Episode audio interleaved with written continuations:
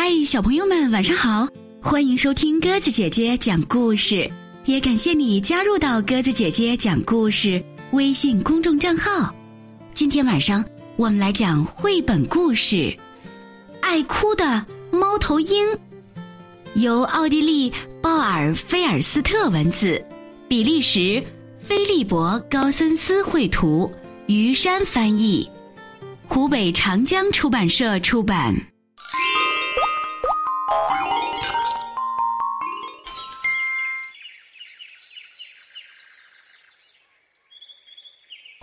的森林里，突然传出了一个可怕的哭声。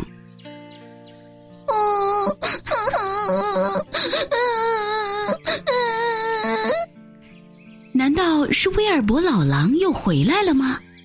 动物们想，但不可能啊，因为这只老狼已经死了好长好长时间了。不管怎样吧，刺猬。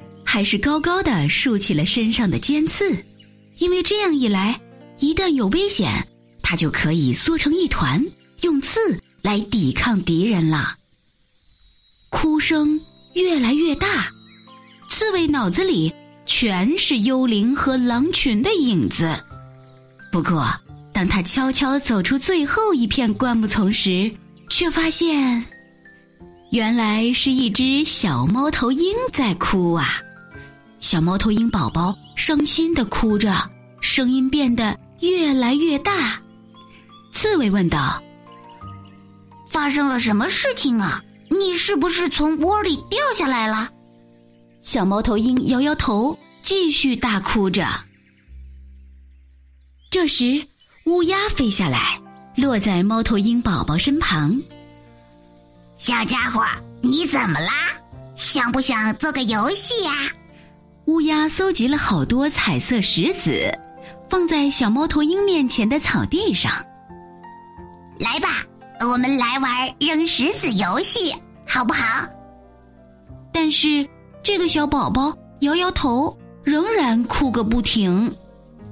刷刷刷，松鼠也蹦蹦跳跳的来到猫头鹰宝宝身旁。发生了什么事啊？你是不是饿了？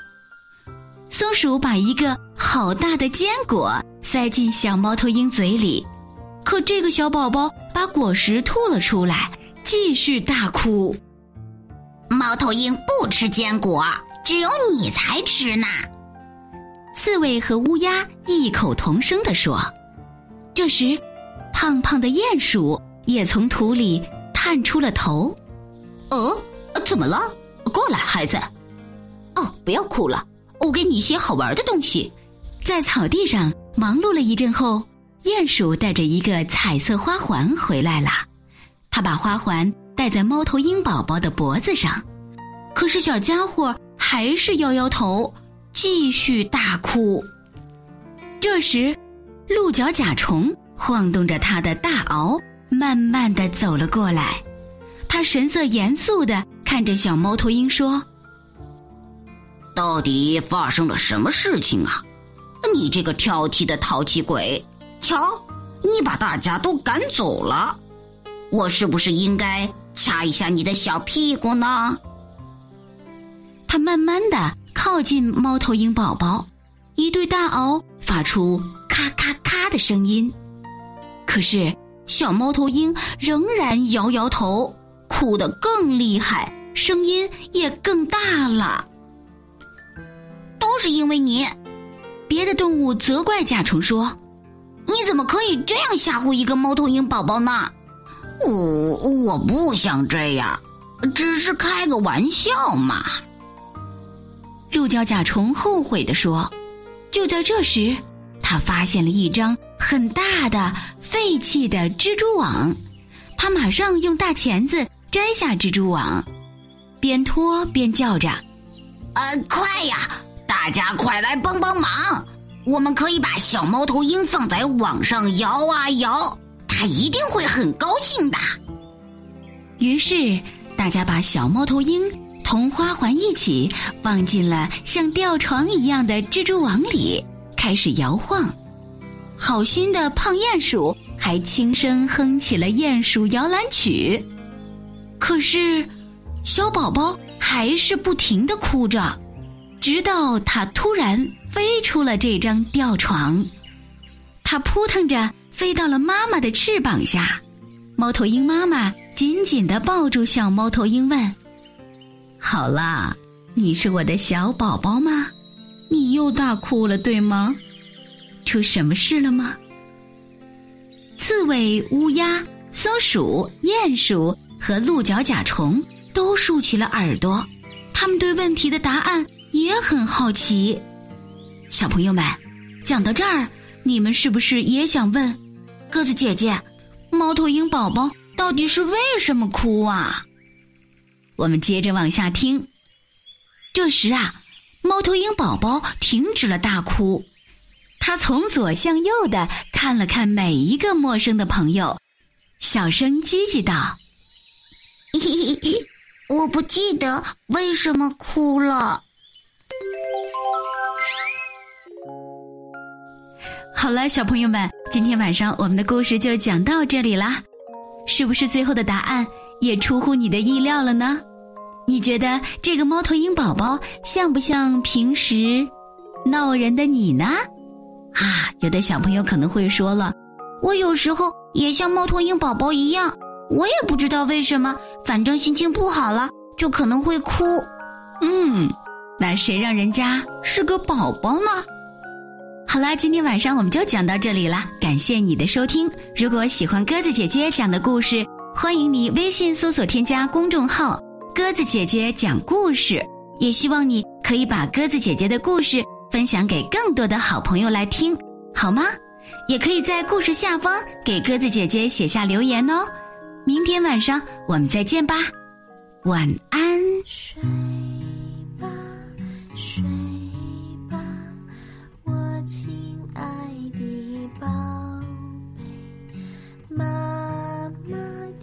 双手轻轻